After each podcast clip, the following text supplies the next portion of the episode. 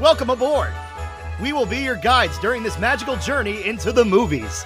It's the perfect job for us because we love the movies. It's showtime! Ready when you are, CB! Action! Welcome to Monorail Radio, episode number 95. I'm Sean. And I'm Jackie. And we are so excited to be joined by a very special guest tonight. This is somebody that means an awful lot to Jackie and I. I actually met him. I met him a few years ago. It was at my first Run Disney event when we ran the half of a half um, for Wine and Dine uh, half marathon back in 2015. He's a member of the WDW radio running team. And you guys have probably noticed him on social media, definitely on Instagram, for his very unique, always creative, and always festive running outfits. Luke Lawson joining Monorail Radio tonight. Luke, we are so happy to finally have you on. Well, Sean, Jackie, you have no idea how excited I am to be here. I believe, eh, correct me if I'm wrong, but I may have been one of the first people to ever hear an episode of Monorail Radio. Is that correct? You were the first. Oh, look at So that! So, there- Yes, so honored the and first. privileged. So here's there's a little backstory here. So we, you also forgot lover of Nutter Butters in his intro. How he is dare a lover you? of Nutter Butters. Um, I have fed him Absolutely. Nutter Butters at races before. Absolutely, Mo- some of my favorites.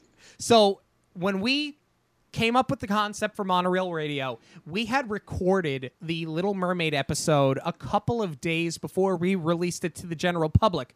And we wanted to just make sure that like we struck all the right chords. So the first person that we sent a copy of the show to to get their review was Luke Lawson. And Luke was very, very supportive of us. Our friend Christina Kay, who's been on with us before, she was supportive of it. And we were like, well, if we have Luke and we have Christina, we're we're in. We're good to go. but And Luke could have shut us down, Yes, listeners. yeah, So you you- have him to thank you have him to thank for, for 95 Radio. episodes. I'm very glad that I did not shut you down and that we are 95 episodes in. Um, congratulations, 100 is coming soon. Uh, Thank you. it well deserved all of the uh, the successes. Very very excited to be here tonight. Thank you, my friend. Thank you. So I have to tell the story of how Luke and I met, and, and I'm sure Luke will jump in on this too. So I have not been shy on this show about my love of many things, up to and including the New York Islanders, who 30 years later are still the team of the future. But I was wearing, and, and I've been upfront about this when I do my any event. Now, I always have my WDW radio team running shirt when I run any sort of race, whether it's with the team, uh, you know, on Disney property or not. So I have my royal blue running team shirt. I have blue, orange, and white shorts.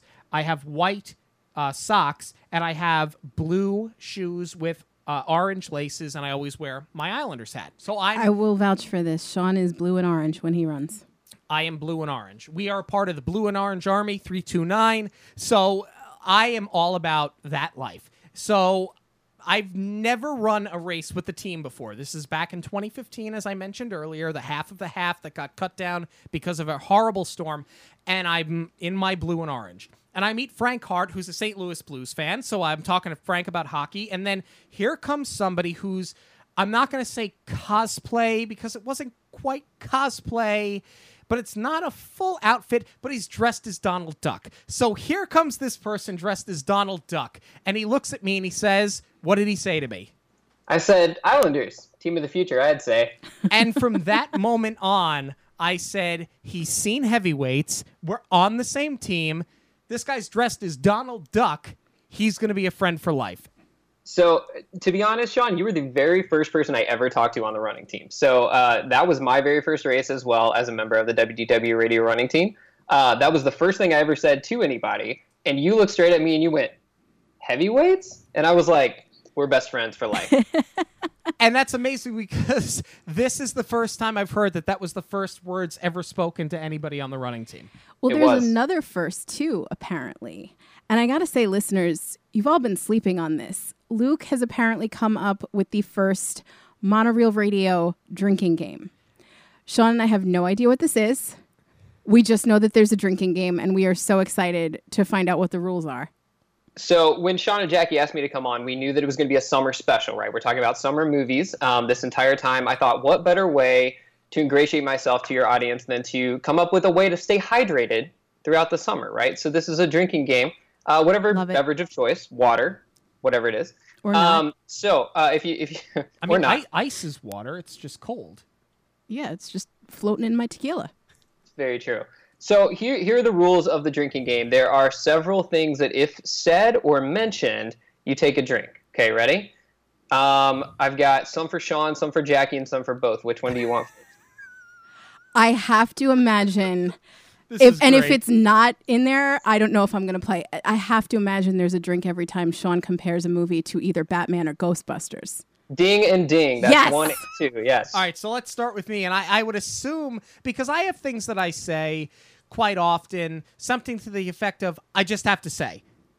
Which is kind of redundant when I've noticed that about myself. I say, I just have to say, well, of course you of course you do. You have a podcast. It's it's audible. You're going to hear it. Okay, I, I need to hear what my portion of this drinking game is.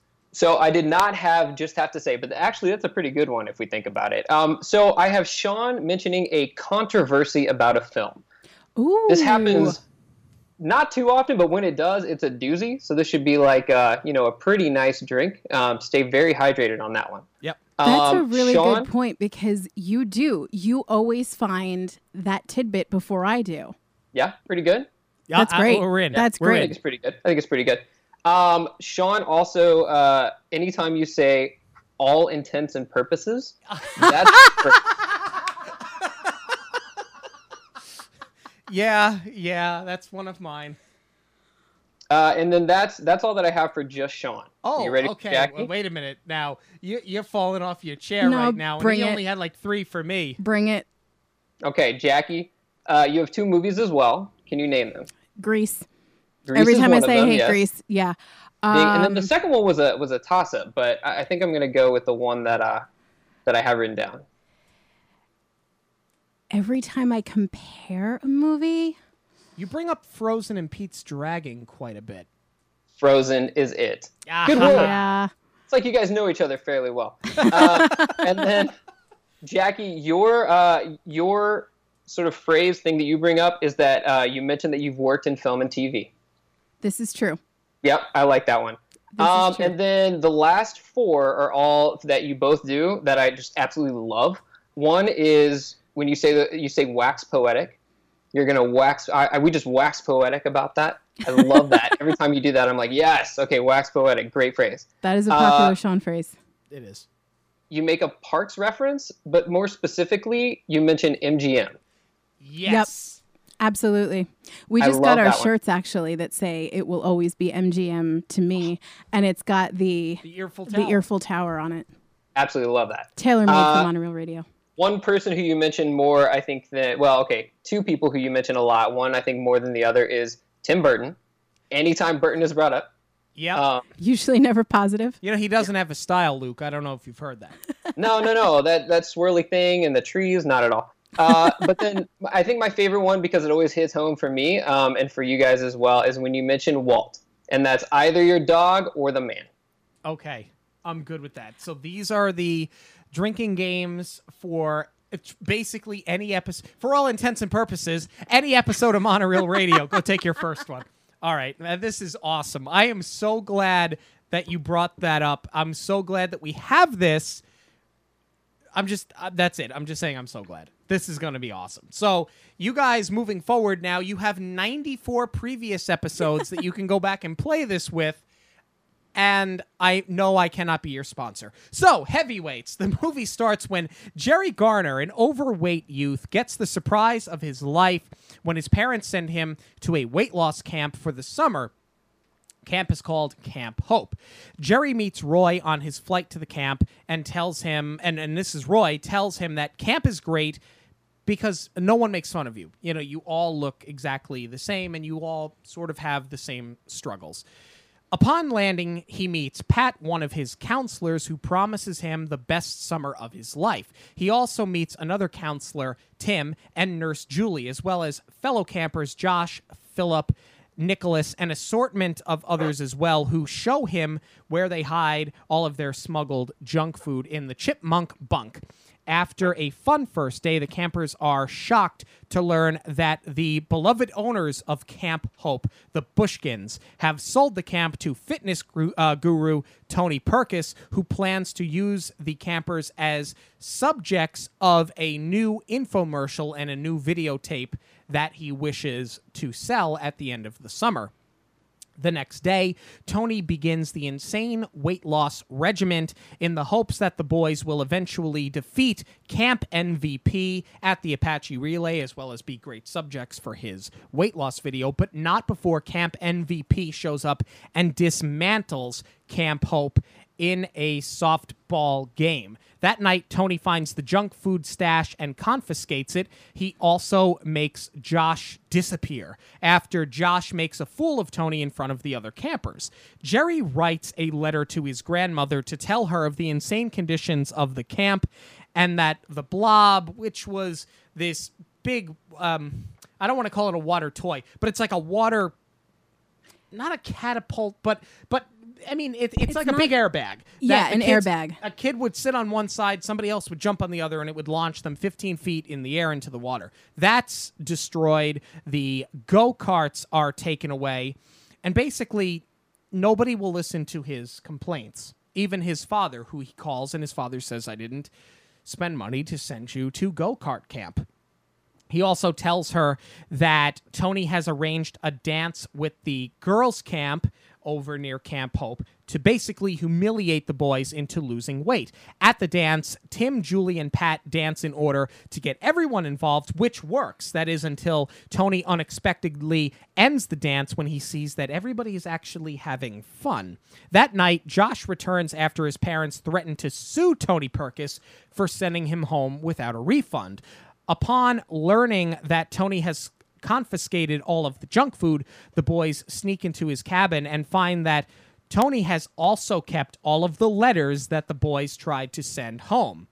They also learn that junk food is being smuggled into the camp in exchange for money, and they take advantage of the opportunity to break Tony's insane diet. At their next weigh in, Tony sees that the boys have gained weight and decides to punish them by putting them through a 20 mile hike. On the hike, the boys trap Tony in a ditch and eventually lock him in a cell. They tear down all of Tony's signs and decide to finish the summer on their own terms and start by ordering tons of junk food and having a bonfire. The next day, Pat discovers them and tells the boys that they need to practice self control, and everybody agrees to this. So they start to lose weight in a healthy way, you know, really at their own pace. At Parents Weekend, the campers expose Tony for what really happened at Camp Hope all summer. Tony, meanwhile, breaks out of his cell only to be punched by Jerry's father and eventually pulled out of the camp by his own father, who really not only did he donate all of the lighting fixtures for the camp, but he's, I mean, he's basically he's basically Tony's meal ticket. He's the means of giving him all the funding to do all of these projects that he's working on. The kids say that they want to stay at Camp Hope, so Tony's father, Tony Sr., puts Pat in charge of the camp, which is returned to its glorious state. At the Apache Relay, Jerry clinches a victory for Camp Hope after winning the Grand Prix, and he then thanks Pat for the best damn summer of his life. And that, in short, is the plot for 1995's Heavyweights. So this movie is very, very unique. I will rem- I, I remember going as a kid, going to see this in the movies with my brother and my parents, and we walked out saying that movie was funny. And my mom said, "Yeah, but it didn't feel like a Disney movie." What's also surprising to me is that it doesn't feel like an Apatow movie or a Ben Stiller movie, right? Like when you think that particular brand of comedy for either of them, really, like Apatow, you're thinking Knocked Up, you're thinking Trainwreck and things like that. And Ben Stiller, I mean, maybe it's a little bit different for me because I didn't grow up on this one the way you two did. I had seen it maybe once before we watched it for the show. I'm thinking Zoolander for Ben Stiller, obviously. But this feels more like a meet the parents for him. Like he's not as eccentric in this one.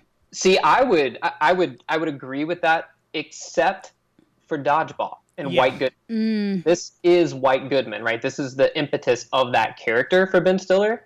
Um, and kind of like you, Sean, I so I saw this movie in the theaters, 1995. I'm nine years old. Um, I grew up on Salute Your Shorts and Yes. uh, you know loving Camp Nowhere and in a few years Wet Hot American Summer and uh, Bug Juice, right? And so this movie was the reason why I wanted to go to a summer camp, which I went to that summer when I was nine years old and have been going to the exact same summer camp for 25 years. So this movie holds a huge special place in my heart, not only for that, but also because it, it it showed me that like I love those movies where kids can get together and do something awesome. Not so great that they took over the camp. However, at the end of the day, you know, they, they, they win the Apache relay and they make everybody feel good. Yeah, I think this movie is so unique. I mean, here's the thing without spoiling too much of my review, I do think that certain elements of this movie are a product of their time. You know, are product are they're a product of the mid '90s. A lot of this movie reminds me of a film that we have also reviewed, which was Blank Check, which came out a year before this movie did, and it's very, it's so unique because it is Judd, Ap- uh, Judd Apatow. But you're right, it's not. You know what it is? Judd Apatow, I think, is. I think he is the pedestal for modern comedy. Um, we all have to start somewhere, and this is where he got his start. So there, there's certain language of the film. I'm not going to say the language is harsh, but I there's certainly bad language. There's not, and I won't repeat it on the show, not because it's over the top, but you know, in the essence of being a family show, there are some things that I remember hearing as a kid when I was nine years old, just like Luke, and my parents were like, Ooh, an 11 year old said that in a Disney movie. It makes sense now, 25 years later, knowing it's Judd Apatow, but you can see where his brand of humor is in this movie, but you can also see where this kind of became a springboard for everything he's done since then. I want to circle back to something that Luke said because if it feels like anything, you're right. Some of the language and some of the themes don't feel like Disney, but to me, I think the natural comparison as far as a Disney film goes is probably Mighty Ducks, and that is largely in part due to the cast. Yeah. But to me, as far as the feel, Salute Your Shorts is spot on. This feels more like it could have been a Nickelodeon film because that was their whole thing was kid power and you kind of got that from movies like Harriet the Spy that were all Nickelodeon productions. And I feel like this is more in that vein than really anything Disney's ever done. Other than Blank Check. Right. And and I I had even said to you when we went back and watched it this week, the scene you know I talked about the uh, the plot just a moment ago. The scene where they're getting the junk food snuck into the camp, I constantly confuse this with that episode of Salute Your Shorts where mm-hmm. Donkey Lips and Budnick go and get the burgers from the Burger Shack. The weigh-ins too. Yes. That was a big thing because I think it was Donkey Lips and Sponge that were trying out for the wrestling team and one had to lose and one had to gain. Yeah, we just now need a part of this where they're locked in the nurse's room and they have to do a puzzle and they're trying to get the ice cream That's out. right, the ice cream. That's my favorite episode. But yes, it, it's very, very similar to Salute Your Shorts. Yeah. As long as Zeke the plumber is not in it, I'm good. The first season of Salute Your Shorts was great. The second season, eh, it was okay. But the first, do you know that that show only aired for two seasons? That's the wild thing about Salute Your Shorts. Like you feel like it went on forever. Now we've really gone off the rails. But you feel like it went on for years It and years. was, It was- on all the time. I think that's what it was All because the it was time. constantly on, but only two seasons. That's all it was. You, you also have like Hey Dude, which was right before that, and I feel like Yeah. that feels like the same show. And then Pete and Pete, which also was around then, and that kind of also feels like the same show. So, uh, Are You Afraid of the Dark as well? So it's it's all kind of in the same vein. And And the it's- tie-in with with uh, um, Hey Dude is Christine Taylor, who later went on to marry Ben Stiller. Right. And Kenan came from Nickelodeon too. Well, he- Well, no, All he that. did he did this first. Mighty Ducks 2 was his first film, then this, then D3, and then he got into Nickelodeon. But I think some of these shows felt like they were on so much longer because they're all kids and they went through major growth spurts. There's nothing you could do about it. Yeah, that that's very true as well. But circling back around here to heavyweights, immediately out of the gate, I remember being a kid, and of course you see the kid in the Islander shirt, so you know, it, it felt like it something that was familiar to, to me because it was home. It was something, it was a shirt. That I owned that Islander shirt. Um, but I also, I loved the 90s soundtrack that you get as soon as the movie opens. Yes. You know, I'm a big fan of that 90s alt rock. So I loved it when I was growing up and I still love it now. So for all of those purposes, like I'll put this movie on and I still watch it a couple of times a year, more specifically towards the beginning of the summer. I can't help but just grin like a fool when I when the movie starts because it reminds me of being 9 years old myself. That that song that plays in the beginning, I feel like you'd hear that in American Pie or something. So it's a little jarring. And the Islander shirt was completely jarring for me because, again, I didn't grow up on this. I saw it later in life. I was already an Islander fan, which didn't happen really until I met you. So when I saw the Islanders in a movie, I was like, what is happening right now? And by Yeah. the way, 25 years later, they are not the team of the future. I will attest to that. We don't even have a home right now. We don't have a venue. Add that to the list of 2020. We're homeless. So, so the thing that's very surprising, the soundtrack is, is fantastic. Starting off with "Closer to Free" is a great way to start. Um, the thing that surprised me, you, you mentioned the the Islanders. There's a lot of uh, pro sports teams merchandise in this. So a lot of like NFL jerseys, which I found really interesting at the time, and they're all from all over, right? So you had you had Falcons, you had Dolphins, you had Panthers. Uh, just very that was very interesting to me. I don't think that you could get away with that much of it today. and then Josh makes that um, joke about caving like the Buffalo Bills in the Super Bowl. Like at the time, that joke made a lot of sense. A kid now wouldn't know what that meant because the Buffalo Bills have sort of been a practice in futility, as of a, lot of teams in the AFC East have, my beloved Dolphins included, um, because New England has sort of had a stranglehold on the division. But a kid now wouldn't have any idea what that is because unlike us, they don't know who Jim Kelly is. They didn't grow up watching Jim Kelly play. They didn't watch Buffalo go to all of those Super Bowls, and unfortunately for them, you know, not win any of them. But it makes sense that that Islander logo is in the movie because Judd Apatow is from here. Right. Um, the Judd Apatow film Adventureland is based on a little fun park that we have here called Adventureland. And it was his summer job. Obviously, in that movie, it's a full theme park. Here, it's it's really just a little kiddie park, a handful of rides, and some games and balloons. it's a glorified carnival. it's but it's it's a staple for here though. Like if you would be heartbroken if you found out that it closed. Oh, yeah. So like But part of the fun is like getting on those rides and not knowing if you're actually going to live. right. They're kind of janky. yes, but I think that Apatow has over the it's it's he, it's like Kevin Smith always has the New Jersey reference. Mm-hmm. I feel like Apatow, in his own way, has referenced home in a lot of his movies. With this one being the outlier, we he, where he overtly says, Right. Jerry's from Long Island." Well, I think I want to hit on something Luke said too, because I didn't realize it until you brought it up just now. Is that there were so many of those different team jerseys, particularly on the bus scene when they first arrive. And it's such a subtle touch to show that these kids are coming from far and wide to go to this camp.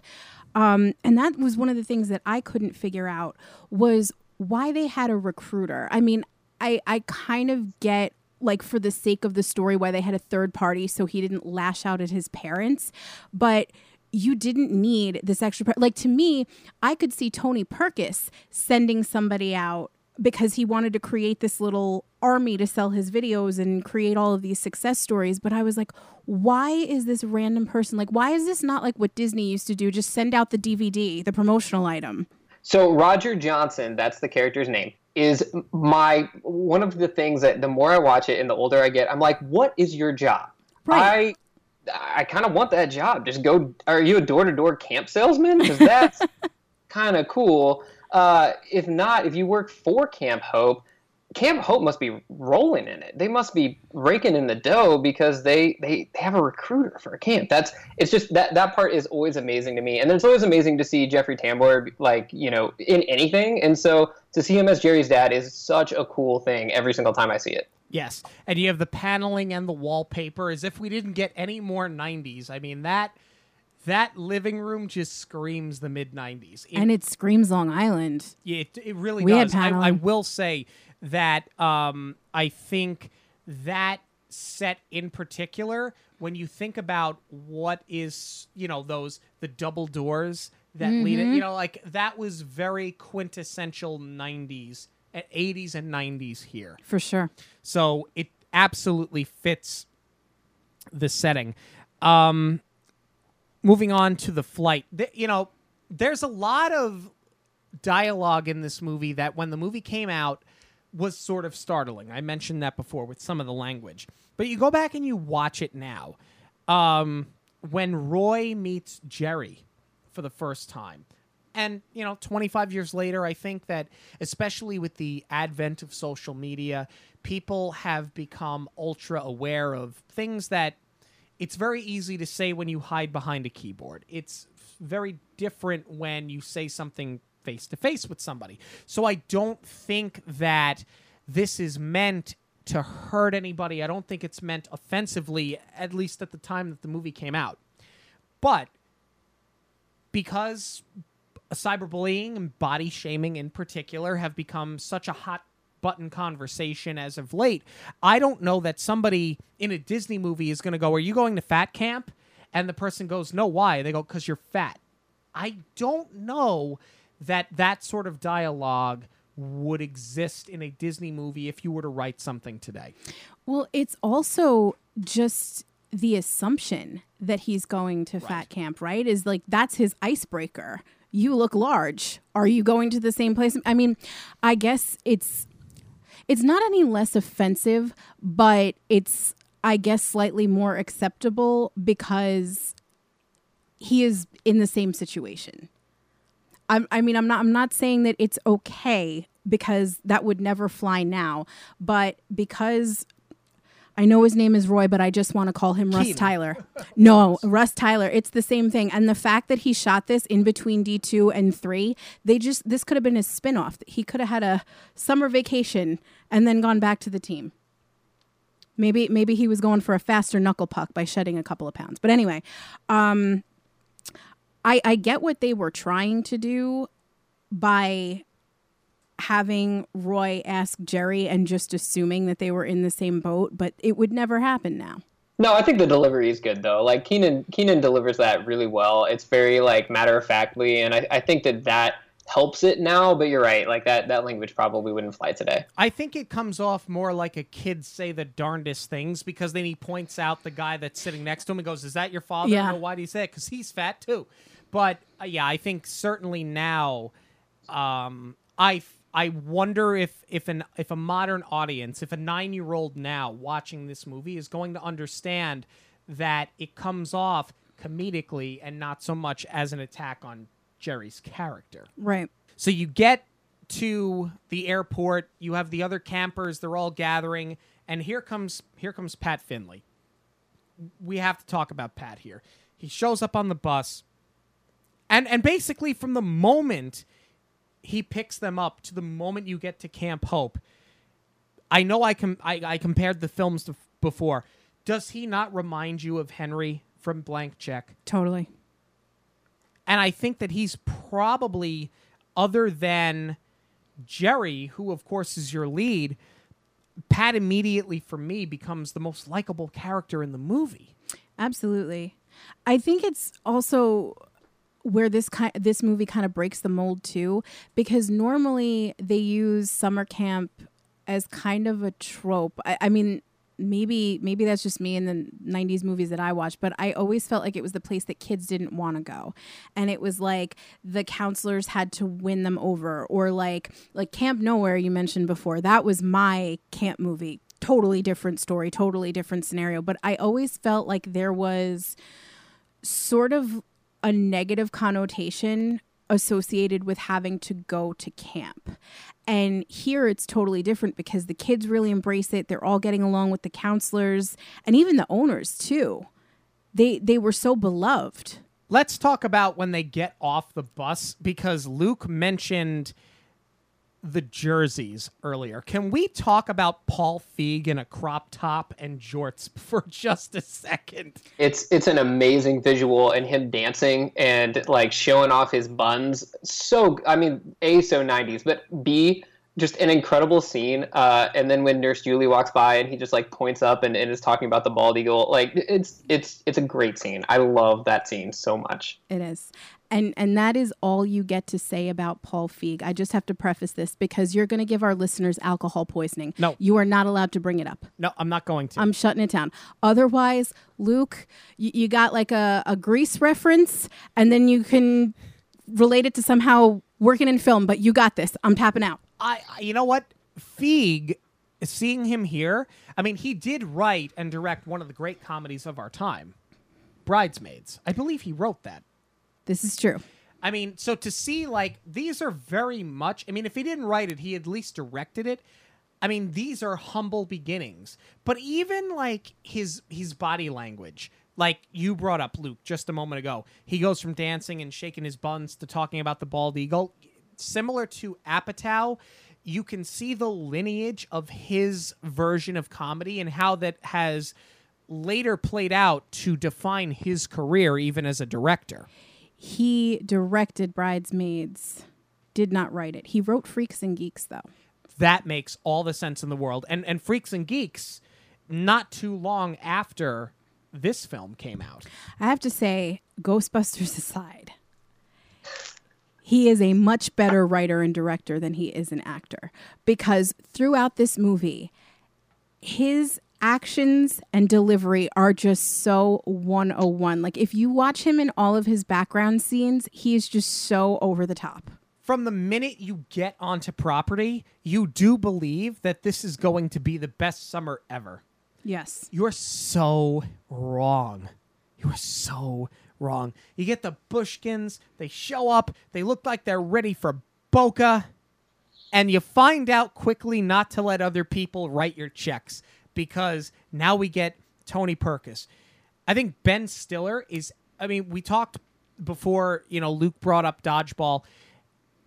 I mean, Ben Stiller, he's he's perfection. First off, he's in incredible shape for this film. I mean, he really did pack it on. I buy him as a fitness guru, but he is the absolute perfect villain for this movie.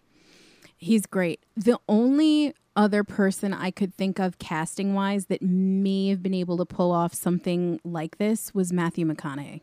Not saying he would have been as good, but because he he would have lacked the quirkiness that Ben Stiller brings to it. But I, I don't know why. For some reason, I thought of him.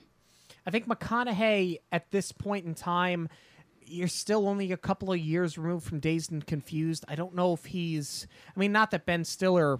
I mean, he had done Reality Bites. I think by now. I mean, he wasn't a mega star, but he was a name. I think more so than Matthew McConaughey. I don't know that McConaughey, as funny as he as he is, and as funny as he was in Dazed and Confused with All Right, All Right, All Right. I don't know though. So here's the thing: McConaughey in shape. I really do buy as a fitness guru. I mean, I just said I I buy Stiller here in that role, but it's but it, he Ben Stiller still pulls it off as tongue in cheek. I don't know that Matthew McConaughey, as talented as he is, has the comedic prowess that Ben Stiller has to pull this off. It's it's interesting casting though. I guess he just would have played it a little bit more. It, it- he would have been unassuming. Here, and and I'm not saying this as a critique. I am uncomfortable as soon as he comes on screen. He's so positive, he's so energetic, but there's just something about it that you don't trust, which is But great because you're not supposed to. Exactly, and I think that the, the line that I that sticks with me and gets me every single time is um, having been homeschooled for the entirety of my my life. I'm looking forward to interacting with children for the first time. I absolutely love that line, and it's delivered perfectly, and it it tells you everything you need to know about Tony Perkis. Yeah, because it's it's thrown in there for obviously for comedic purpose, but it also goes to show that this is somebody who is completely out of touch with reality. So you know he's a fish out of water. And it also kind of sets up that at the end of the day, he's sort of a petulant child himself because probably because he lacked those skills of, of you know, getting along with other kids. He hasn't been exposed to them enough. I love how magically also because now he starts to introduce the members of his team how other than him every fitness buff from the 90s came from Austria. Up to and including Lars in this movie. I mean, can you blame them? Arnold Schwarzenegger was like at the height of his popularity at this point. I don't know, in the mid 90s? Arnold was getting ready to do Jingle All the Way. He just came off a junior. I don't know that he was. Qu- Remember, That's this- what I'm saying. he's It was the into height Bat- of his popularity. Then he went down before he became the Governator. give me that Terminator was now. over. Oh, I don't know. I mean, I mean, you saw it on Saturday Night Live with "We're Gonna Pump You Up" with Kevin Nealon. Like, it was just such a thing in the '90s. Yeah, it's true. No, it's totally true. It really was, and I think Lars plays a, just such a great sidekick to Tony because he's kind of just, and I think that it, it, the the foreignness of him and the Lars, you know, what kind of name is that? Where are you from? Far away. Um, it it plays perfectly because you know Tony needs somebody who's going to be on his side kind of blindly, and you feel like Lars is that person. You know, all the way up until he's taking a sledgehammer to Tony with a block of ice while he's laying on a bed of nails. You know, that's how blind Lars is uh, in Tony's pocket. So uh, he's a perfect, perfect sidekick. Right, without being too much of like a secondary villain because he's not mean in his own right. It's all motivated through Tony. Because at the end of the day, he's going to turn back on Tony, right? He Right. he's kind of on their side at the end of the of the film. Right. But it doesn't stop him from still going along with Tony's schemes. Like when they're gliding back and forth, I'm feeling skinny, Tony. There's so much about him that is great. And he delivers what Lawson, and I'm speaking on your behalf, what Lawson and I believe becomes one of the most iconic lines in the history of any Disney film. Buddy! Buddy! This also is why he and I have been friends for so long and will be for life. The body system. I this does not get old in 25 years. This does not get old for me. Up to and including the setup where he pushes those two kids into the water to go talk to Nurse Julie and say to her, it's the joke that's over the head of a child. He's got an issue with his sciatic nerve and he needs her to massage it for him and she will pencil him in. She's not really going to pencil him in. well, so I wait, know that. let's let's back up a little bit. Is that how you two greet each other? Like, I just want to paint this picture here. Like, it's 4 a.m. You guys are about to get to your corral. It's pitch black, The last and out of time- this sea of runners, buddy. The last time I saw Luke in person, did you or did you not scream that at me at 4:15 in the morning at um at uh, no, it wasn't even at Wide World. It was at it was in the Magic Kingdom parking lot. Yes, it was, and, and yes, and we raised our hands like we were signaling to each other that we were each other's body. yes, my favorite part of that scene, if you watch closely, Josh is sitting on the dock by himself, and every other person like takes a hand and lifts it up and says, "Here's my buddy." Josh is sitting there and just nonchalantly throwing his hand up by himself, going, "Buddy!" Like he doesn't care at all. I I love Josh um, Goldberg. Yes. One one of my favorite characters, but that part gets me every single time too. It's such a shame the fall from grace that Shaun Weiss, the actor who played him, has had because I mean, who did not love Goldberg in the Mighty Ducks? Come on, but you're right. He is kind of always that guy that's just like he's part of the team, but he's doing his own thing. And then you get the again so typical of the 90s, the completely uncoordinated sports montage where every activity they try to put these kids through, they slip and fall, they trip all over each other. They are the least convincing athletes on earth because we didn't already know that they're at a weight loss camp. This is where things start to go off of the rails a little bit for me because I feel like with some of the secondary characters, this would have been a good subplot to build on because by the time we get to the end, they take down Tony and then they still have to compete against the other camp. And by the time we get there, I I'm thinking to myself like Tony's the climax of the film. They take him down, then what? And then I almost feel like it, it's almost like a whole secondary ending because you forget that they still have to go through this competition. I feel like this is where they needed to start building on that a little bit more.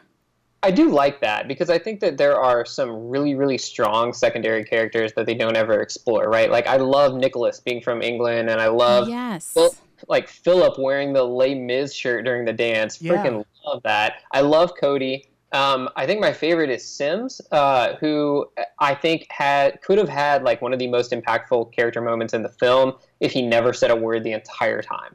Um, they they break that when they break into Tony's cabin. However, I think that you're right, Jackie. Like it would have been great to kind of explore those other characters and have them play a role in the Apache relay more than what we saw.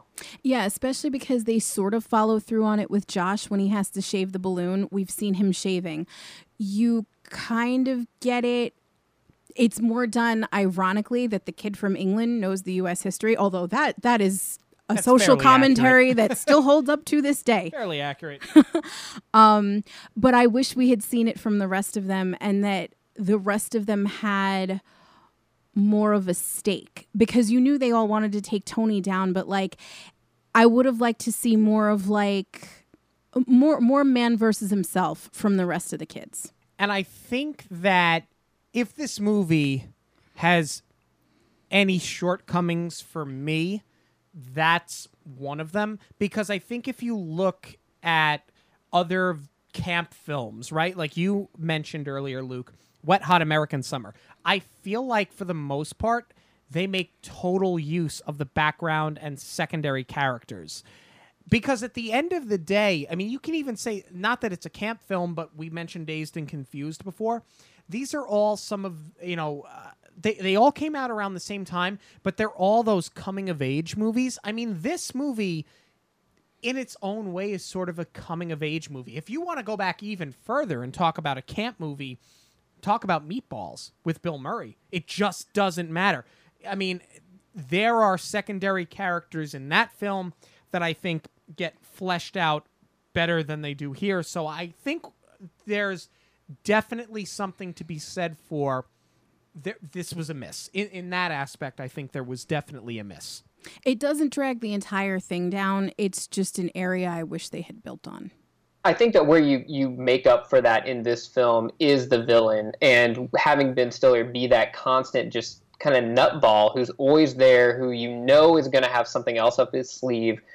You know, when they when we finally get to the hike, you kind of are not rooting you're definitely rooting for the kids but you're like this can't get any worse right so i think that that's where they they kind of make up for those secondary characters Right. Definitely. they do their way in and it's something that I, i've never noticed this I, I, I didn't notice it until last night where they're going through and they're putting the kids on the scale and it just goes to show too with tony how he's interested in working with children for the first time but because he's obsessed with selling a video th- these kids are just a number they're just a statistic because throughout the entire film he says Garner, Gerald, age 11, 141 pounds. He says it a few times because that's all Gerry is. He's just whatever it is he reads on his ID card. But I didn't notice until last night when Gerry leaves school on the last day and he misses his bus. It's a it says on there, I don't remember the exact name of the school, such and such high school. So he's an 11 year old trying to get on a bus from high school. I don't know about you. Maybe Gerry's a genius, but I think I was still in the fifth grade when I was age 11. Yeah, I. I was. I think I was middle school by then, but yeah, You're, you're, the right. smart It's one in the group. No, I'm just old. um, but no, you're right. It, it, it's certainly not high school. That might have just been straight up production error if they rented a bus from somewhere. So nice catch on that. Moving ahead here, we need to talk about this dance scene. It is one of the most pivotal scenes in this movie because you feel so bad for them at this dance, especially because Gerry has written this letter to his grandmother And he basically laid it out saying Tony did this intentionally to humiliate us into wanting to lose weight. And after Paul Feig dances like a fool and gets Pat and Julie involved, now the kids are having fun. And like, it's the first time since the Bushkins left that you've actually seen the kids enjoy themselves. And it's the first time that you've actually seen Camp Hope for what it is supposed to be. And the minute Tony sees it's fun, he just shuts it down. Unpopular opinion here. I appreciate what you're saying that we finally see these kids get to let loose, but I'm going to be the killjoy here. I feel like this dance should have been so much more awkward. And I get that we don't want to necessarily play into the hand that Tony dealt, but at the same time, I feel like it may have been more effective if maybe the girls did make them feel bad and did not not put them down per se but if they just sort of like internalize no girl wants to dance with me and then it actually does incentivize them to want to do the right thing and do what they came to camp for and motivates them to lose the weight themselves. But then it would create more of a conflict with Tony because they want to spite him and then they have to start packing on pounds because they don't want him to succeed. I feel like that would have created a lot more tension and a lot more conflict with Tony. Because here, as much as it's nice to see them all having fun, they end up gaining weight anyway. So I feel like we needed kind of more of a reason why this program isn't working, other than Tony's full of it. I like that. Yeah, I think that could create some good conflict. Um, this scene to me is is all about one thing, and I could conservatively talk about three hours on this topic, which is the wardrobe in this scene. Yes. Yes. It's incredible. Uh, Philip with the Les Mis shirt and the beret. You got Gerry who's wearing shorts, a shirt, a tie, and a blazer. Uh, you've got Lars with the weird turtleneck and shirt with a collar and a vest. It's incredible. Like that is this scene is eye catching to me because of the wardrobe. So that is straight up 90s wardrobe. It is. So so you're saying like if we would have taken this scene and given it your idea of having to practice the self-control. So let's say instead of the bonfire after they capture Tony, we slide the dance scene in and because Tony's not there to sabotage it, Pat is the one that says we have to practice self-control, watch what look at what happened last night. You think it would have better served the movie. Yes, because just by virtue of being at the camp, I mean, this is why they go there, right? Most weight loss camps, I mean, Tony's regimen is absolutely insane, right? It's Yeah. it, it's almost like a boot camp for them, or that's what he's trying to make it. Most of these camps, just by virtue of being there, it's getting them out of the house. It's getting kids physically active. They'll drop a few pounds just by being there and interacting with other kids and getting them out of their day-to-day routine. And ju- you know, you're not in school, you're not sitting at a desk all day. It's bound to happen. So when these kids start putting on weight, they haven't gotten to the point yet where they're getting the junk food from the tree stump. It's all before. Right. So I feel like if maybe you had created more of a conflict and they're trying to spite Tony, it would have been more effective without even having to rearrange everything. And this is why I will always make a point of saying that I work in television and film.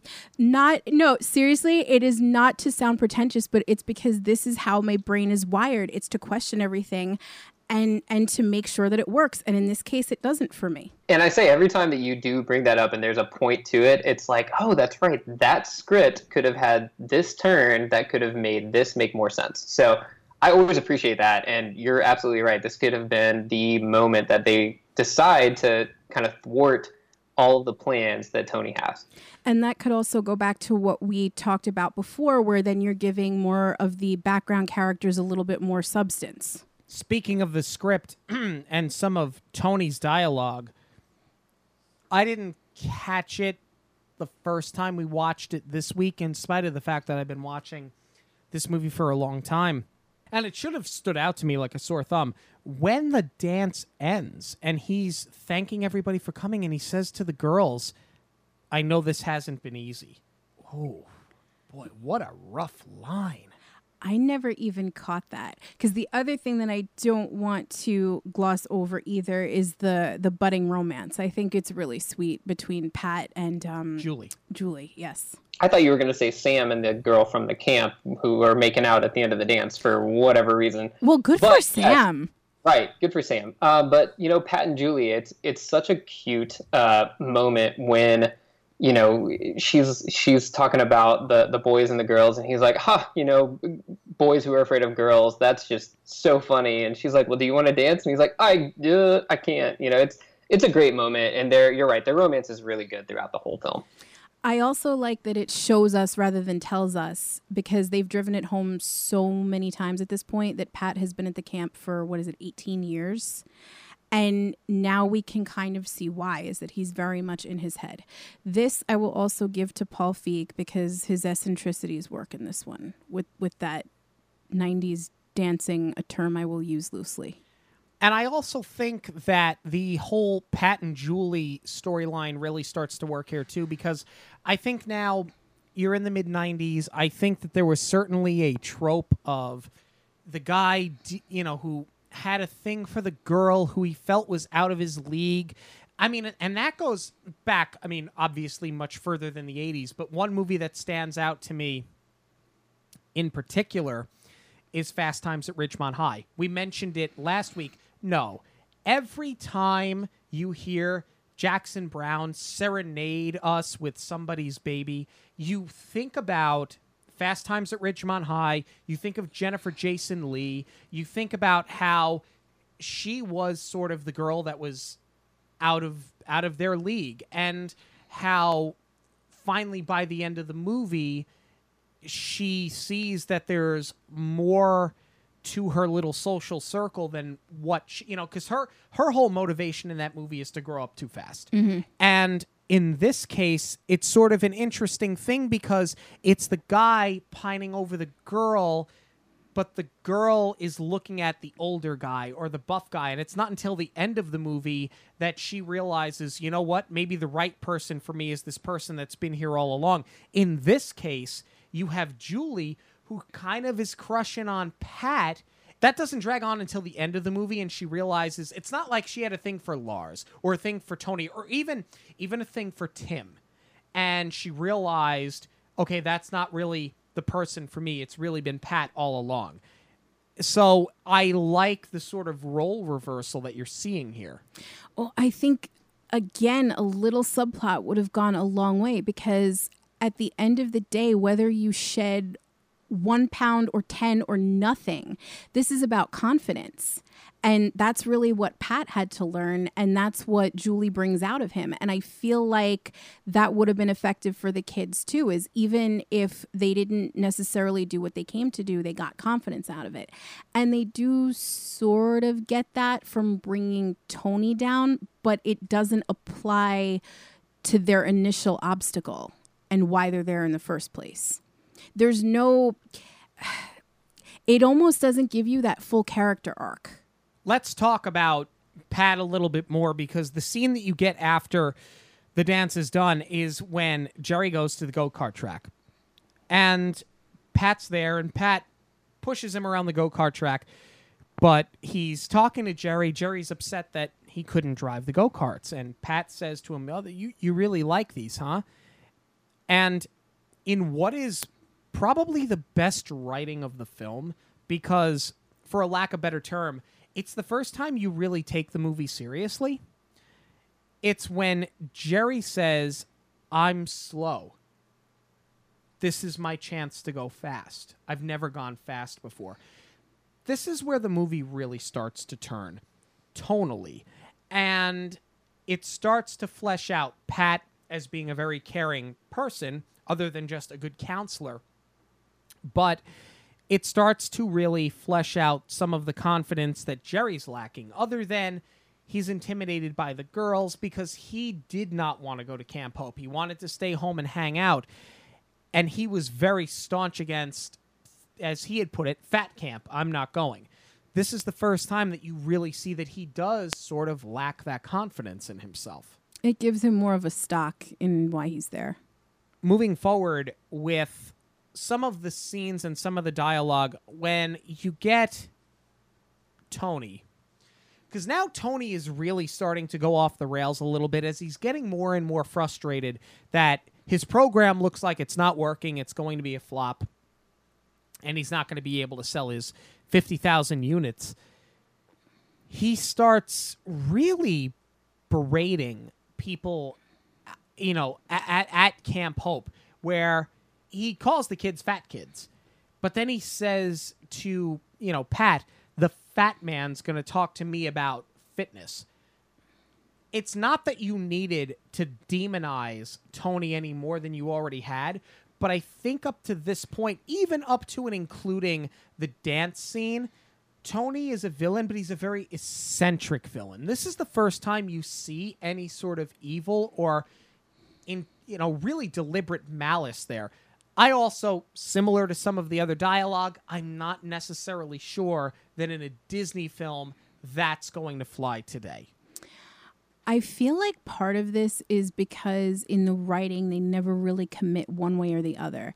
They said, you know, like we talked about before, that Tony was basically homeschooled, he was alone, and they do make mention you know when he's preaching to them i was you and i want to you know get you to where I'm at now.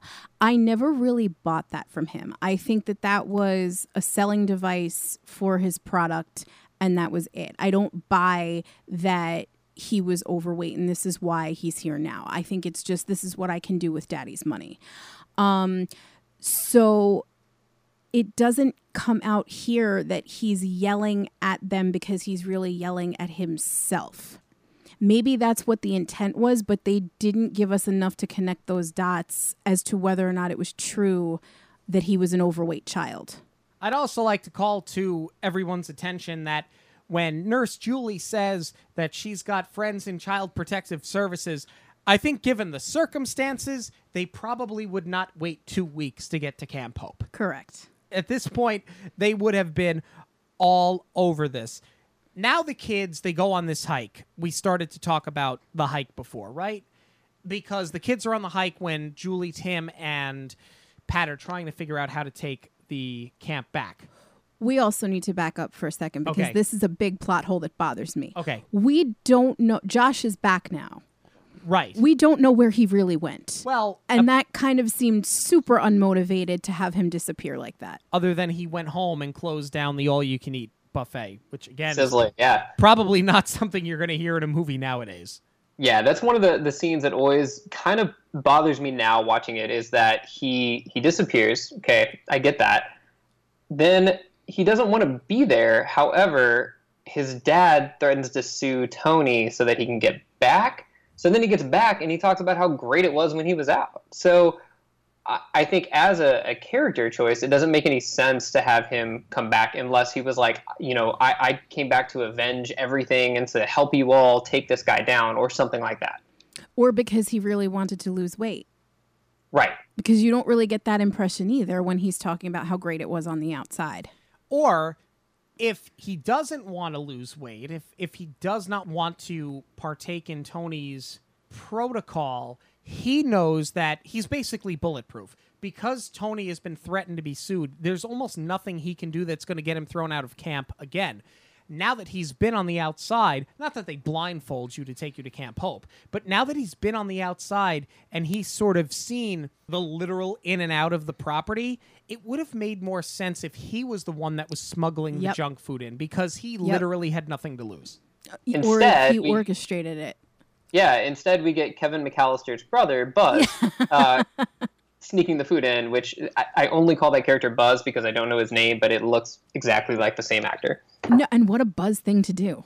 Yeah, absolutely. And he was one of those actors that was just like in the 90s everything. Yes. He's also the one that rats out the chipmunks, which I just I Mhm. hate that. That I'm, I'm like, why would you tell on being a chipmunk last year I, it that that bothers me as well. We also skipped over the scene that uh, that also bothers me now watching it, which is when they sneak into Tony's cabin to get the letters. Okay, so we Right, never and- did talk about this. Yeah, and, and that's that's okay because it, it is my least favorite scene, mainly because Tony's run lasts way too short. It's not long at all. For, Uh, for two people on a running team, we, I, I agree with you. Yeah, he's also like lifting a log and doing push-ups and, and all of that stuff. Although it does give us the line "Come here, you devil log," which I love. Um, and then you you have the unnecessary fart joke at the end, which is for the kids in the audience, I guess. But that whole scene, I'm like, it, I don't think they need that as motivation to want to get Tony back. It's a nice thing to know that their letters weren't getting out. However, I think that they have enough motivation at this point to want to take him down. I think had it not been for them finding the letters, that scene is completely useless. I think having that in there is the only thing that makes. I, it's the only thing that I'm not even going to say it moves the story forward. It's the only thing that fleshes out Tony a little bit more as a villain because up to that point he's still too much of a cheeseball for things like get here, get over here, you devil log. I feel I agree with both of you. I feel like you could totally do without it, and I feel like this is like a classic salute your shorts, duping Ug, sneaking in where we're not supposed to kind of thing. And I feel like it would have been more effective if maybe they discovered the letters once they already had Tony. Because it's like, you know, you, you've gotten a step ahead, you've captured him, you're going to take him down. Okay, how? And then you realize how diabolical he really is because your cries for help are not even close to being answered. Yeah, that could have been how they convinced the other, you know, however many other people were in that camp, which we never really see. It's a little unclear. But how they convinced the entire camp to keep him locked up is by look, he- he's been holding all of our letters the entire summer. or even the counselors because that's something that doesn't always necessarily sit well with me either i mean they realize tony's horrible and they want to get him out too but it's like you could potentially lose your job so why are you willing to risk that? And like somebody's got to be the adult here. And and pat sort of teeters on it a little bit but nobody's the voice of reason really as far as you can't just kidnap Tony and you you can't like what are we going to do with him now? They they kind of tiptoe that line but then then Pat turns and it doesn't matter. Right, and that all happens after this hiking Right, scene. sorry. No, no, no, it's all good. It, it happens after this hiking scene where the kids trap him, and you see that Tony, I mean, Tony truly is out of his mind because he thinks that these kids can do a 20 mile hike. The fact that any child, I don't care what shape they're in, is going to be able to do a 20 mile hike is ludicrous within itself. With no food, no water and all you would need nowadays was a cell phone to have him locked away. But even more so than that, though, it shows just how off the rails he is because he jumps off the cliff, he gets on that limb, and he's hanging off the side of the rock right before he says, We're going to go climb that thousand foot rock wall. It's it as crazy as it is, I I think it makes sense to see Tony because we buy that Tony's nuts, but I think part of this is, and I think it's understated. Tony now is slowly starting to go off the rails because it's not only that he sees that his program isn't working because this is what happens post weigh in when he figures out the kids have been cheating. This is very much him and his greed concerned about how can I sell this video? Right. I think you also get a really good sense of uh, of the Apatow-ness um, when we talk about his dialogue um, going off the rails a little bit with the Icarus story that is not the story of Icarus. I, I love that little hint of hey he he doesn't know what he's talking about he's just making stuff up as he goes along. I feel like that's a very Apatow type thing to just put into a movie. And if you didn't know you know those two separate Greek mythology stories that he combined, it's it's pretty genius writing I think. Yeah, definitely. Absolutely. And they trap him, they get him back into the cage. Yankee Doodles, Pat's going to do nothing to stop them. Tim, Julie will do nothing to stop him. But what I love most here is that, as Luke teased earlier, they get Lars to turn on Tony because they say, if you have no job, you get deported. Again, not a joke that's going to be made very often in a Disney movie, but because it's Judd Apatow, it makes an awful lot of sense. And I love the fact that he's not only does he does he join their side, but he looks at them and he goes, "I love you." because Lars within within himself, because he's a caricature, is sort of. I mean, he's very funny, just as a spoof of that '90s trope.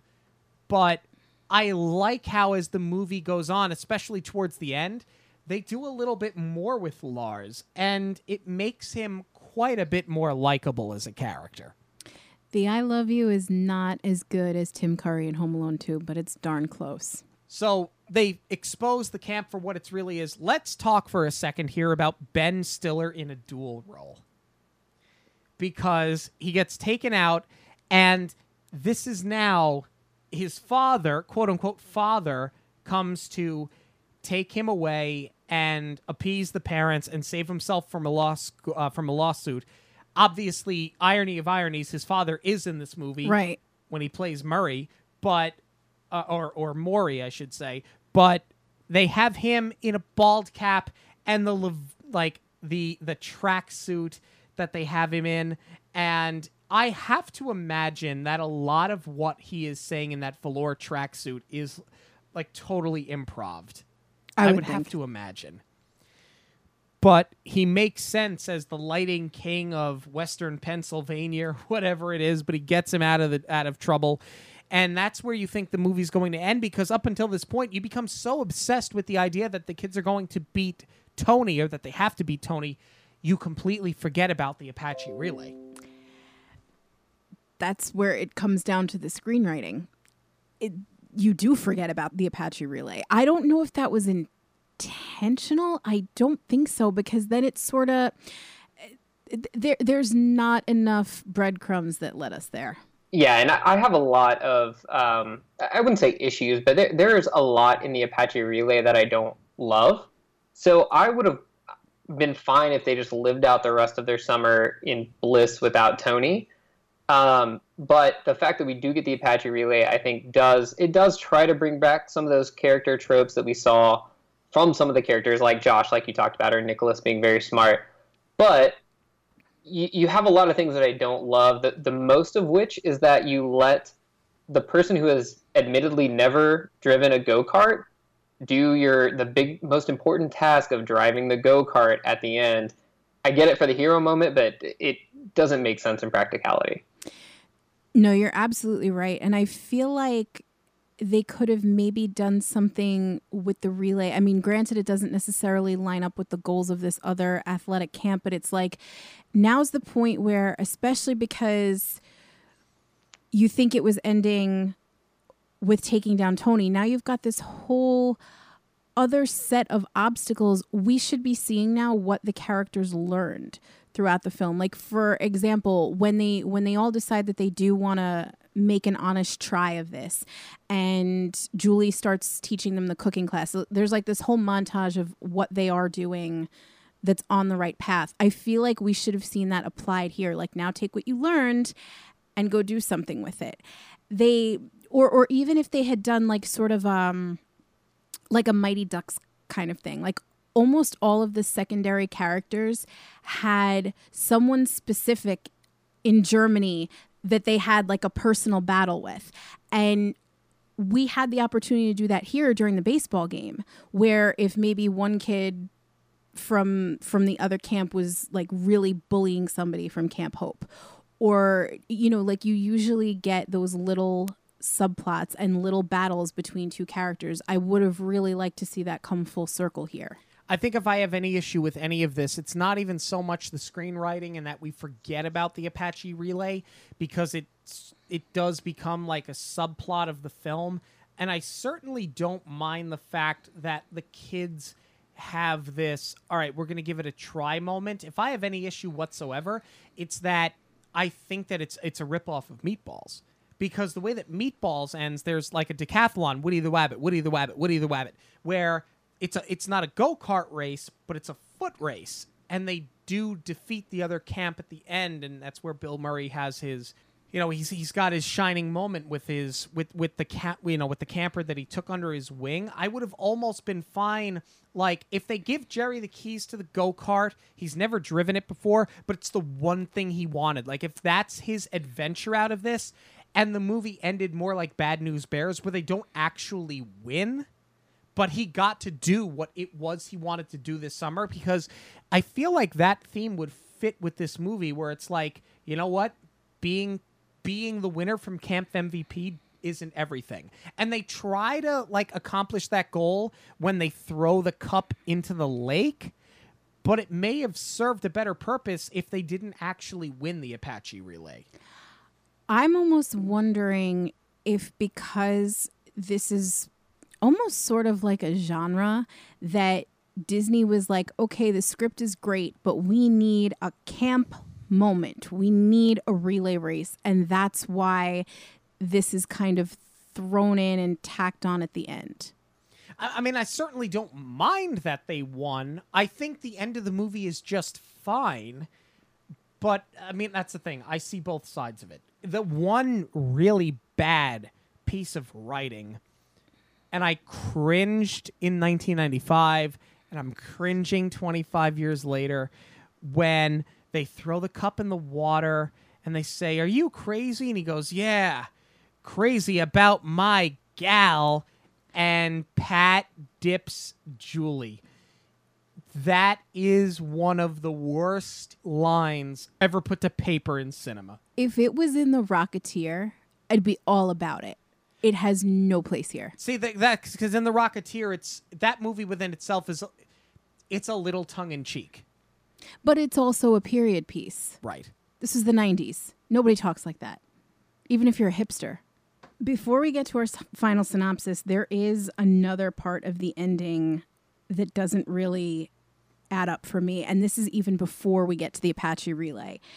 It's that they have this blackmail video, right? And that's ultimately how Campbell. Yeah they they get rid of tony and they you know they recut it with the help of uh what's his name Kenny oh, the camera guy. Kenny yes the camera guy. Your one of the Happy. Madison guys. Yes, Yep. who- you're gonna have to tell that story later, your buddy.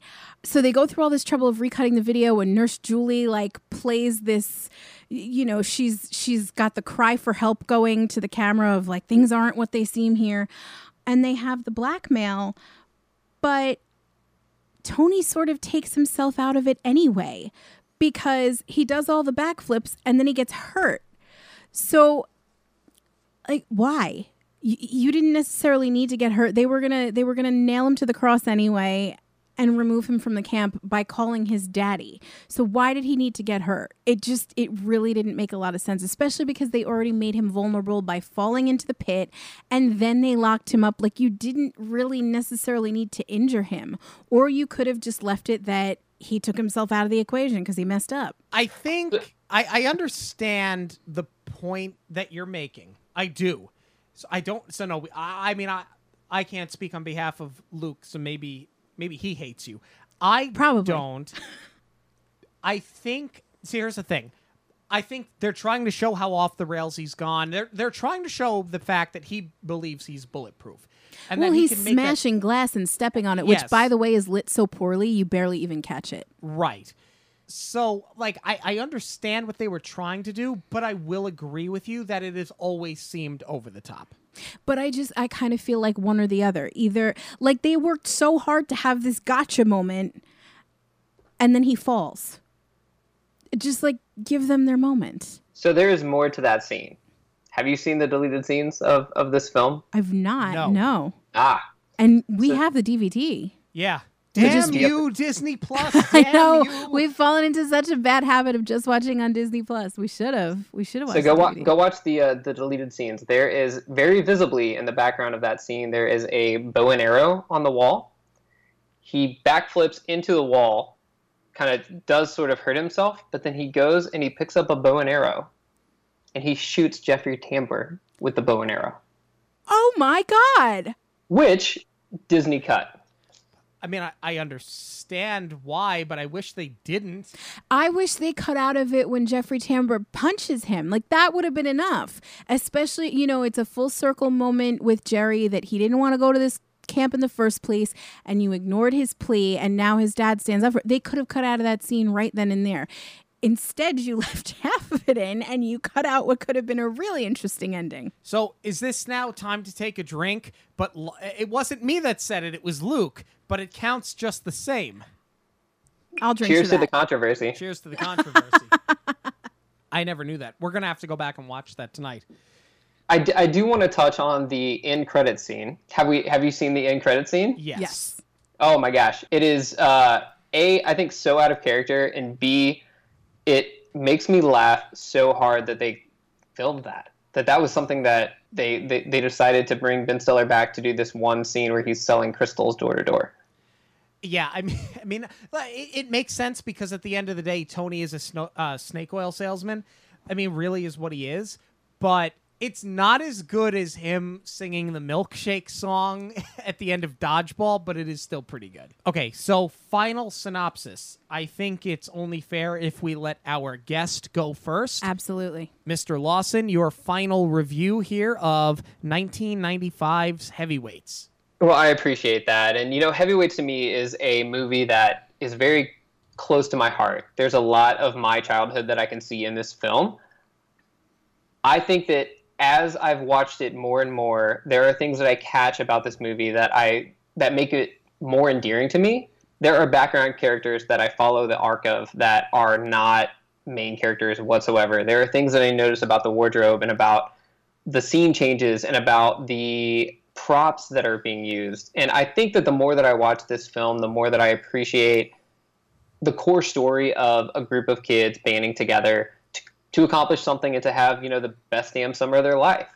And that to me is why I will always sing the praises of this film and why, you know, I can quote things from this film to a complete stranger and they can become my friend, right? So this film does mean a lot to me for all of that. Um, at the end of the day, I think it holds up very well. I think that the script is great, the characters are endearing, and you have a soundtrack that's killer. So, end of the day, great movie. I would agree. I think for some of the things that we pointed out earlier, certain things may not necessarily hold up to a modern audience that perhaps is a little bit more sensitive to certain things in in today's society that maybe were funny then. It's not that they're not funny now. It's just that a kid watching this movie for the first time at the age of seven, eight, nine, ten years old, they they may not understand the comedy of it. They may not understand like, okay, this is a this was sort of a product of its time and it was funny then. There are certain things that are funny now, but I think that in spite of the fact that certainly it is a product of the 90s, I think that the heart of the movie still holds up. I think the characters still hold up. I think it's an innocent movie. I think that there is enough of a message there where I think everybody can rally around it. Um, I think that as I grow older, it's a movie that I love more and more. I think a lot of that comes from the nostalgia. It's the same reason why I watch something like Blank Check and I go, is an 11 year old kid really going to cash a check for a million dollars and buy a mansion for 230,000 no but I love the movie anyway. So I think that this movie in spite of the fact that my mother said I can't believe that's a Disney movie and to this day she still can't believe this is a Disney movie. It makes a little bit more sense now knowing it's Judd Apatow but I think this is still one of my favorites. I watch it every summer. It's no different than Weekend at Bernie's, The Sandlot, you know, uh, Summer Rental with John Candy. There are a handful of movies I will watch every summer. This is in the rotation, and it always will be. And similarly, I have a complete stranger dressed as, Don- as Donald Duck come up to me at four o'clock in the morning and start reciting it, and it has been come- become a friend for life.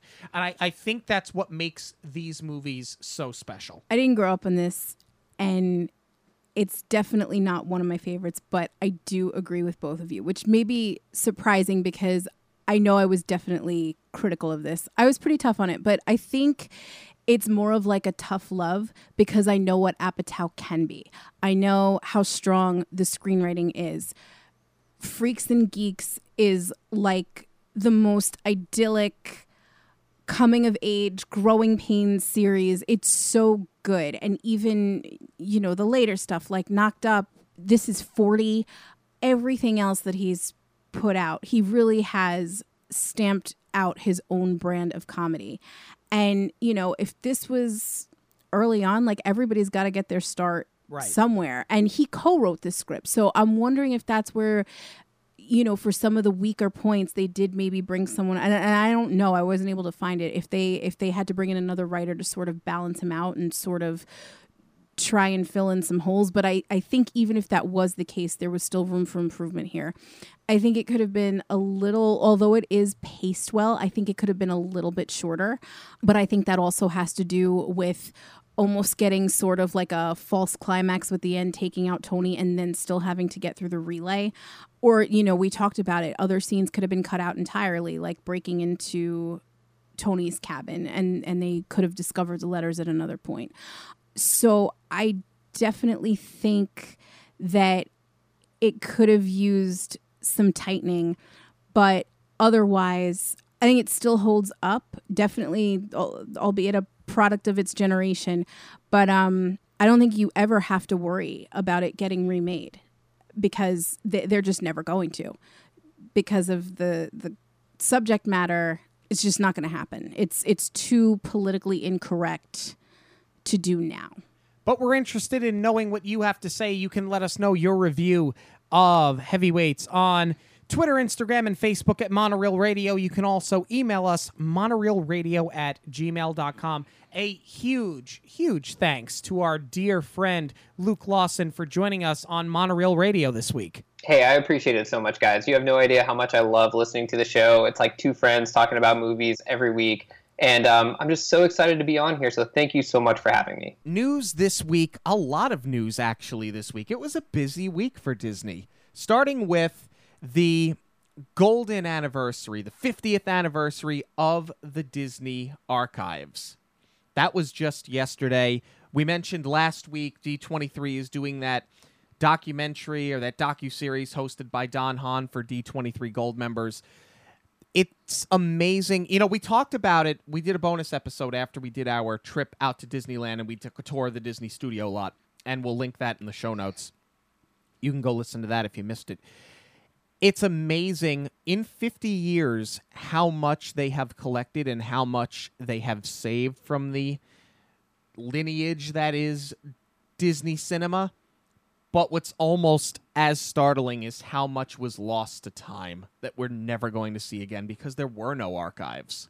Right. The whole way that it got started was because they were ready to trash the Mary Poppins snow globe and then they realized what it was. So thank goodness it dawned on them to start preserving their history and you know look what it's led to is you've got 50 years of all these amazing artifacts from not just the films but from the parks as well and now you've got a show like prop culture to highlight all of them Right. And if you guys missed our interview with Dan Lanigan, we did that just a couple of weeks ago. I'll link that in the show notes as well. Some parks news. Um they announced well, there's some it, listen, it's all good news that the parks are reopening, right? But we you and I are both excited and yet disappointed. Let's start with what we're excited about first. I'm happy and excited that we get Disney in any capacity this year Yes. because, especially working with Magical Vacation Planner, I see so much of my fellow travel agents having to cancel trips Yeah. because these were the once in a lifetime trips where people Right. were going down with their families and it was a lot of a lot of firsts for a lot of kiddos. So that's been really tough to watch how all of that's playing out um, and having that inside look at it. But for for us, you know, we're just happy to go and experience it in any capacity. So for the first time ever, we were going to get to go in October. We usually go November to celebrate our anniversary, but this year we happened to have a wedding in Tampa, so we decided to tack on a few extra days in October and finally get to do Mickey's Not So Scary Halloween because we've done Mickey's Very Merry Christmas Party and we absolutely love it. But we've heard so many great things about Not So Scary. We were like, we have to go. So Bought our tickets months ago. before before the pandemic, before the quarantine, Uh, so we are very happy that we get to still experience the Food and Wine Festival. That Disney is giving us a bonus. They're just when Epcot opens, so does the Food and Wine July Festival. So July 15th, you're getting everything. However, there will be no Eat to the Beat, which is understandable because it's going to draw a lot of crowds. Although I am disappointed because last year when we went in November, we had such a great experience. We saw Joey Fatone and friends. And Johnny Damon, formerly of the New York Yankees, was in attendance, and we got to hang out with him for a little bit. That was awesome. We walked World Showcase with him. So that was such a happy memory. I'm kind of bummed that we're not going to get a concert. Um, but not nearly as disappointing as having to cough up Not So Scary Halloween. I get it though. And I do applaud Disney for not just being greedy and trying to take people's money because the whole thing is that they can't do parades, they can't do fireworks, they can't do anything that's going to cause big gatherings. Yeah. And that's a lot of what Not So Scary is. So rather than try to give us like half the experience and still keep our money on those tickets, I feel like they did the right thing. As bummed out as I am, they are doing right by their guests. Yeah, I mean, if I wanted to spend two hundred and fifty dollars to get some M and M's and some Snickers, I'd go to Costco and I'd load myself up for a year, or two, or seven. But I mean, look, am I disappointed? Of course, I'm disappointed. But at the end of the day, it's like a sacrifice for the greater good. You you you're trying to get these parks open. You're trying to minimize the amount of large crowds and large gatherings because you're trying to prevent another spike from happening. We're kind of seeing it now, but you're trying to minimize it the best that you can. So I think Disney did the right thing. Am I disappointed? Yes. Am I on their side? Absolutely. And now they have launched, at least for existing reservations and for people that are trying to slide existing reservations around due to the pandemic. They launched the online reservation system, and I. I'm just going to throw this out there. I need to laugh at you chuckleheads that sit there and cry and complain on Facebook and every forum and every form of social media possible when the server crashed. You have to understand something, and it was the same people that cried when Disney Plus had issues on their launch day. You know, the WWE network had issues on their launch day. Nobody talks about it because it was not, I mean, it was a big deal. It very much was the first of its kind and has led the way with the streaming services specifically, but it wasn't met with the same scrutiny that Disney was because nothing is met with the same scrutiny that Disney is. When you have millions, and I can say confidently, millions of people all logging on to one website at the exact same time, what do you expect is going to happen? I understand it was frustrating for some people. Hey, look, I sat there and I had my 15 minute clock tick down to zero and reset to 15 minutes. It took two hours for us to make a reservation to go to Epcot because we already had our one day ticket because we were going to do Food and Wine Festival, leave Epcot on the monorail, and jump on over to the Kingdom for uh, Not So Scary. I I understand it took a long time. I understand why people got frustrated. But when you logged on that morning, you had to know. You had to know that you were going to log in and there were going to be technical glitches. You know, it's very easy for people to sit there and criticize it, but you know what? It's life on the other side of that computer screen for those people at Disney, for those cast members that were trying to get those servers up and running, for the people that are trying to get people to abide by the face masks at Disney Springs and they'll face that same adversity in the parks. You have to look at it from their side too. And I think that this is a practice in right now. If you cannot be patient with cast members and patient with the process, maybe you should consider pushing your trip back. I'm and I'm not afraid to say that because listen, uh, we have always taken the side of the cast member. And these people work so hard. It's hot out. They miss every holiday with their families. The cast members are the most unsung heroes of any Disney property. If you can't be patient with your laptop when making a reservation, maybe you won't be so patient with a cast member who's telling you, please keep your mask on, please keep your distancing. don't take it out on them. If you don't think you can do that, maybe you need to wait to take your trip. I just want to throw that out there. No, and likewise, if you are disappointed that you're not getting the full experience, for example, the parades, the fireworks, they are still going to have characters going around. And I believe from what I've read up on it, it sounds like they're going to have them because they're not doing ride queues. That's very important too. That's Right. also going to be a reservation system. But I think they're going to have more randomized character appearance because you can't also create lines waiting to take a picture with the character. Yeah, there'll be no meet and greet. They're just out and about like Right. at Disneyland. Right. So you'll see them. It's just not going to be the same as far as photo ops go. So if if you're concerned about any of that, my recommendation, you know, as a Disney fan and as a travel professional, wait until 2021. They should have most of their full experiences back and it's also the 50th anniversary. So that's when you're really going to want to go and you're going to want to celebrate and you'll get more of a full experience. Right. And if you're trying to get down to the parks or if you're trying to move things around in 2021, it seems like it's the way that you want to do it. Obviously, Jackie can help get you there. Yes. Um, at the time of this recording, I am able to do reservations until September 26, 2021. So if you did have a trip that was canceled this year, uh, I can certainly help you rebook. Um, if you're considering going, even if you know the ins and outs of Disney and you know how to book and and work around the system, I would also recommend getting in touch with me because I have to through my company guarantee the lowest price. So I have to imagine that Disney is going to be fluctuating the reservations quite a bit next year depending on supply and demand. So if you book yourself, you are locked into the price that you booked for. If you book through me, I can change that. Uh, so you can get in touch with me either through any of our monorail radio channels uh, or you can email me at j.zolezzi, that's Z O L E Z Z I, at magicalvacationplanner.com. I am so excited to start booking again. I'm so excited to start living vicariously through people who are going to be able to go to Disney and experience it full out. And I'm really excited to see what the 50th anniversary brings at Magic Kingdom. Yeah, me too.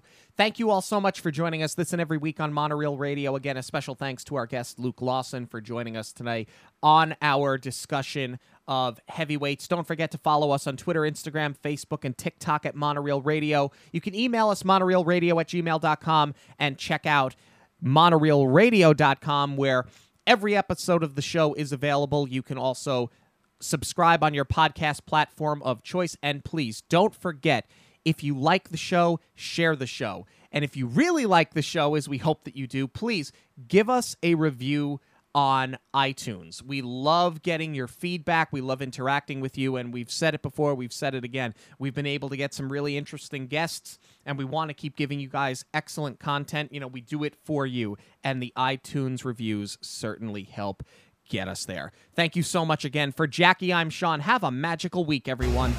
On behalf of Monorail Radio, we'd like to thank you for joining us. We'll see you at the movies, the stuff dreams are made of.